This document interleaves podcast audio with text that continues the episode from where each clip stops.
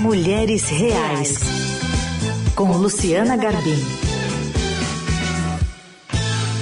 A Luciana Garbim está conosco aqui para segundas-feiras falar sobre esse mundo enorme né, da mulher. Tudo bem, Lu? Bom dia. Oi, tudo bem, Carol? Bom dia aos ouvintes, aos ouvintes. Prazer estar aqui com vocês de novo. Hoje um pouquinho resfriada. É, tô com alguma coisa que alguma eu preciso descobrir o que, que é. é. A gente nunca sabe mais. Bom, a gente vai falar um pouquinho sobre as demandas, né? A, a Lu escreveu uma coluna recentemente falando um pouco sobre todas as coisas que a gente organiza na nossa vida e como é difícil, né? Essa, essa logística em casa, especialmente. E a polêmica era sobre se dentro de casa as mulheres precisavam receber ajuda. Mas a gente vai receber, sim, uma ajudinha, uma mão aqui da, da atriz Mia Mello, que está conosco. Ela que está rodando o Brasil com uma peça chamada Mãe Fora da Caixa. É uma comédia inspirada em dilemas reais e a gente vai dividir um pouquinho com ela aqui. E com os filhos da, da Mia, que eu estou vendo aqui na câmera, que estão ao redor. Tudo bem, Mia? Bom dia. Bom dia, bom dia, Luciana também, tudo ótimo. Bom dia, minha. Tá escutando. Eu até me pronunciei antes de começar, porque quando eu vi a palavra ajudar, me deu até um, uma quentura aqui de nervoso. Porque eu amo, né, que a pessoa fala assim, não, mas meu marido é ótimo, ele, é, ele ajuda, sabe, ele tá sempre me ajudando. É, pra mim, ouvir isso é uma facada no coração. Porque é, a gente coloca o homem nesse lugar, né? De que olha só que incrível que ele é. Ele ajuda. E ainda você e... tem que elogiar depois por Exato! isso, né? Pelo amor de Deus! E assim, eu, eu rodo o Brasil, estou rodando o Brasil agora com essa peça. Eu fiquei seis meses no Rio, depois três meses é, em São Paulo, que era para ser um ano, né? A gente parou por conta da pandemia. Então, eu conversei com muitas mulheres, muitas mães. E o que eu escuto é esse lugar onde muitas vezes a gente nem percebe que a gente está agradecendo tão pouco, sabe? A gente realmente se sente privilegiada de ter uma pessoa que ajuda a gente. E, e, e, não, o pai está apenas fazendo a parte dele da demanda dele, que é cuidar do filho, né? Então, eu acho que é importantíssimo a gente falar sobre isso. Eu acho que essa, a sua coluna, Lu, é muito importante. A gente estar falando hoje aqui na rádio sobre isso é mais importante ainda, porque eu acho que é, é um lugar para a gente se permitir sentir o todo, né? É, é a exaustão, o cansaço dessa logística interminável. Eu até falo sobre isso na peça também, né? Eu falo que não é só executar Executar seria moleza de fazer, né? É que a gente precisa pensar, planejar, administrar e executar, né? Aí é que são elas, e eu até brinco, eu falo que eu acho maravilhoso, que até a expressão deixa a mulher sobrecarregada, né? Aí é que são elas. É verdade. É? E aí, eu, logo na sequência, eu pergunto assim: e você já parou pra pensar que ninguém faz tudo isso na mesma empresa? É porque é humanamente impossível. E a gente faz isso, né? É uma loucura. Então a gente tá sempre sobrecarregada. E isso que eu acho que tratamos de mulheres esclarecidas, que vivemos numa bolha super privilegiada, ou seja, a gente ainda tem muitas coisas ao nosso favor, né? Ô meu filho, que bolha! Depois eu explico, filho. É bem importante eu te explicar isso da bolha.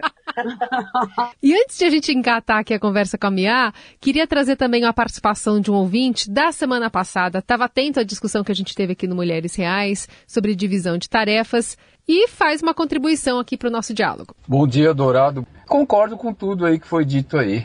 Mas tem algumas coisas para acrescentar também. Por exemplo, tem mulher que só aceita as coisas do jeito dela. Tudo que você faz está errado. Cada um tem um jeito de fazer uma coisa. Duas pessoas podem lavar pratos e guardarem pratos usando técnicas diferentes. A gente tem que querer que as pessoas façam certo. É tudo verdade, eu sou favorável ter uma mulher, meu pai me ensinou assim, que em casa todo mundo tem obrigações, minha casa é assim, meu filho e minha filha, e cada vez é um que faz uma coisa, é tudo certinho, tudo isso é verdade. Agora, precisa falar, isso dá muito que procó também, sabe? Um abraço. Vanderlei, taxista, participação aqui do nosso ouvinte, muito, muito bem-vinda. É sempre ótimo ter um argumento, ter contrapontos, ter outras visões sobre os assuntos que a gente trata aqui. Para isso também que estamos no ar. Tratado sobre pratos, né? Uma visão crítica sobre as mulheres perfeccionistas. Existem muitas, sim. E dá gancho para a gente continuar a conversa aqui com a Mia. Mia, vão homens e mulheres assistirem a peça, né? Como que é a reação deles, assim? Como que eles entendem essa discussão? É, é, essa peça, ela tem essa característica, ela tem um alto poder de identificação. Eu até começo a peça falando isso, independente do tipo de mãe que você é, né?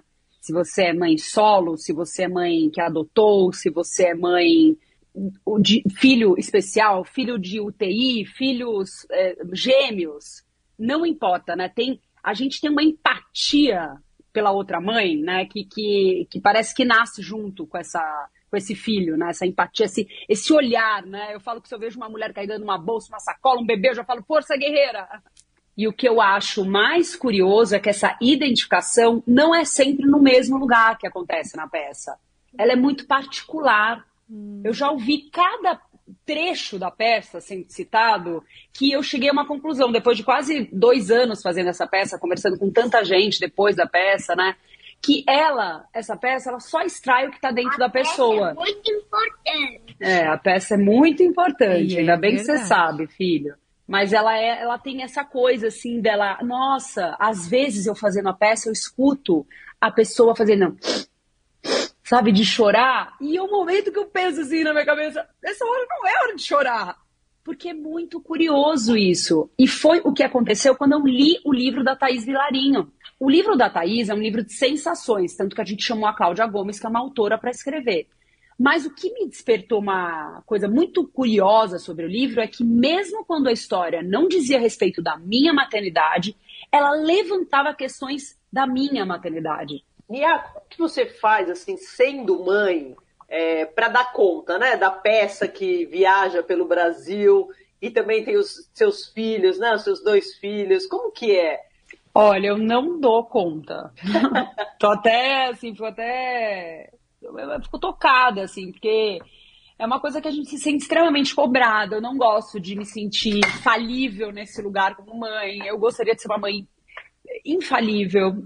Nossa, esse, esse mês fora que eu fiquei trabalhando, sabe? Pô, tinha que autenticar o RG para levar no vôlei, tinha que comprar os remédios da dermatologista, tinha que ver se estava fazendo as tarefas da escola. Eu vou te dar, filho tinha muitas coisas a serem feitas e muitas vezes eu não conseguia, sabe? E, e aí passou, aí deu dois dias, aí o vôlei liga para falar que ela vai acabar perdendo a, a matrícula da, da, do, do, do, do, torneio, porque se não levar. Então, assim, é uma loucura, não, a gente não dá conta de tudo, né? Claro, a gente tem que contar com a compreensão das pessoas, né? Compreensão dos meus próprios filhos, eu converso muito com eles, né? Eu lembro até que uma vez a gente estava tendo uma conversa e, e falaram assim, nossa, mas você, para você, sua, sua profissão é muito importante, é, é, porque é mesmo. Eu tenho um, eu dou uma importância imensa à minha profissão, né? E, e, e como é que seus filhos se sentem com relação a isso, sabe? E aí a minha filha respondeu, ela falou, a minha mãe, ai gente, eu poderia falar, ela falou, a minha mãe, ela ama o trabalho dela, mas ela cuida muito bem da gente, tipo, na hora, assim, eu não acreditei que ela falou isso, eu achei tão lindo ela ter falado isso. O seu filho acabou vive... de falar, né, que a peça é muito importante, né, viu, ele invadiu pra falar isso.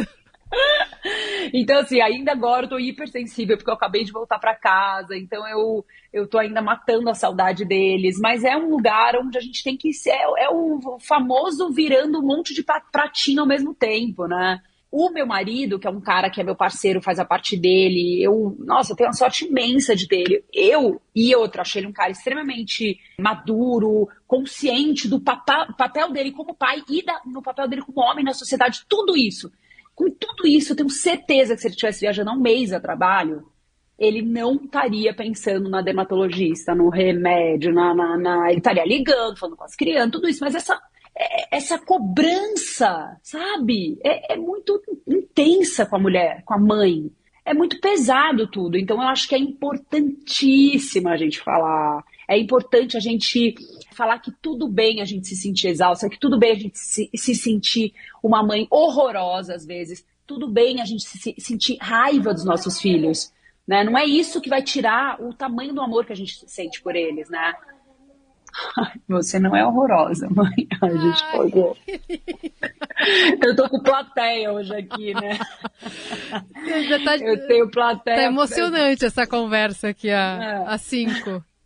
É, é. Além de fazer essa peça, de sentir tudo isso que eu falei, essa possibilidade dessa troca, que depois é tão rica, eu sinto nos olhos das pessoas. E outra, escuto um monte de homem falar.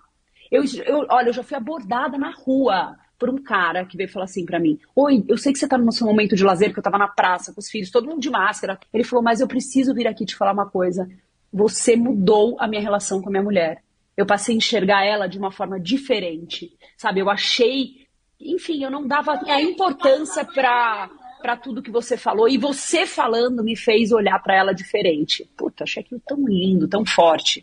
Já tive é, print de WhatsApp de. Isso pra mim foi a melhor prova de amor dos homens com essa peça. Era um print de um grupo de fute do WhatsApp. E o cara falou assim: galera, vocês têm que ir. Pra mim, essa foi a melhor prova Simples de amor. e direto, como os homens são. então, É. você falando dessa presença masculina, eu queria te ouvir justamente sobre isso. Quando é, a gente começa a colocar essas demandas, tem muito homem que não tá afim dessa escuta, né? Ele fala, meu, não Uhum. é isso, não é por aí, você fica mandando, eu não quero obedecer, você não é minha mãe. Tem uma Super. pegada ali de cruzar os braços e não estar disposto a conversar sobre aquilo. Você acha que se a gente não, não é essa geração que às vezes tem um parceiro que vai estar muito mais próximo, a próxima geração vai ser mais fácil por causa justamente dessa abertura da gente conversar so- sobre? O que eu penso sempre, né, é que a gente tá. Eu acho que a mudança ainda não aconteceu. Até porque, mais uma vez, eu falo, eu enxergo minimamente essa mudança acontecer, eu vivo numa bolha, né? E essa bolha é muito privilegiada. Então, quando a gente sai um pouquinho dessa bolha, a gente, eh, se, eh, se você for pegar dados, números, de quantas crianças não têm o nome do pai na certidão de nascimento, é uma coisa assim alarmante. Por isso que a nossa luta tem que continuar. Eu digo luta porque é uma luta. E eu sempre penso, toda vez que eu tô dando entrevista, eu falo assim, gente, eu devo afugentar os homens nessas entrevistas. Porque na entrevista, né, fica muito esse papo que realmente é, é um terror pro cara ouvir. É. Os caras, eu até peço desculpa pra você que tá me ouvindo se você não tá gostando, eu juro, vai na peça, você vai amar. E eu acho que é aí que entra o poder da comédia. Ela coloca essa lupa, né? Ela exagera, ela traz essa coisa engraçada. Essa peça, Mãe Fora da Caixa, é uma peça hilária. Ela é estriônica, de tão engraçada. Ela tem esse trunfo, porque ao ser muito engraçada, você consegue trazer muita gente. E as pessoas vão lá e vai muito um homem e eles se divertem mesmo. Só que depois, o riso tem isso. Você vai pra casa e fica ali uma pulguinha atrás da sua orelha, né? O riso, ele depois, ele gera, depois de você digerir, ele gera uma reflexão. Que tava acabando não tava acabando, não. Tá quase acabando, tá bom, meu amor? Essa é vida real, né? Eu amo. Ah, Avisa aí as crianças que terminou a entrevista, minha. ah, ela tá falando que terminou, galera. Ah, Miyaki separou um tempinho para conversar com a gente. A gente agradece demais, demais mesmo, porque eu acho Obrigada, que deu pra Mia. gente trazer toda essa reflexão que a gente estava propondo aqui para os nossos ouvintes. Um beijo, viu, Mia? Obrigada mesmo. Obrigada, eu agradeço demais o espaço. Eu amo falar com a rádio, acho um dos veículos mais atraentes. Eu acho demais, acho que vocês são incríveis. assim. Escuto muito rádio, estou feliz de estar aqui. Obrigada, Mia. Beijo. Beijo, tchau, tchau. Beijo, Tchau. gente. Boa semana. Valeu, Lu. Semana que vem a gente volta. Até. Tchau.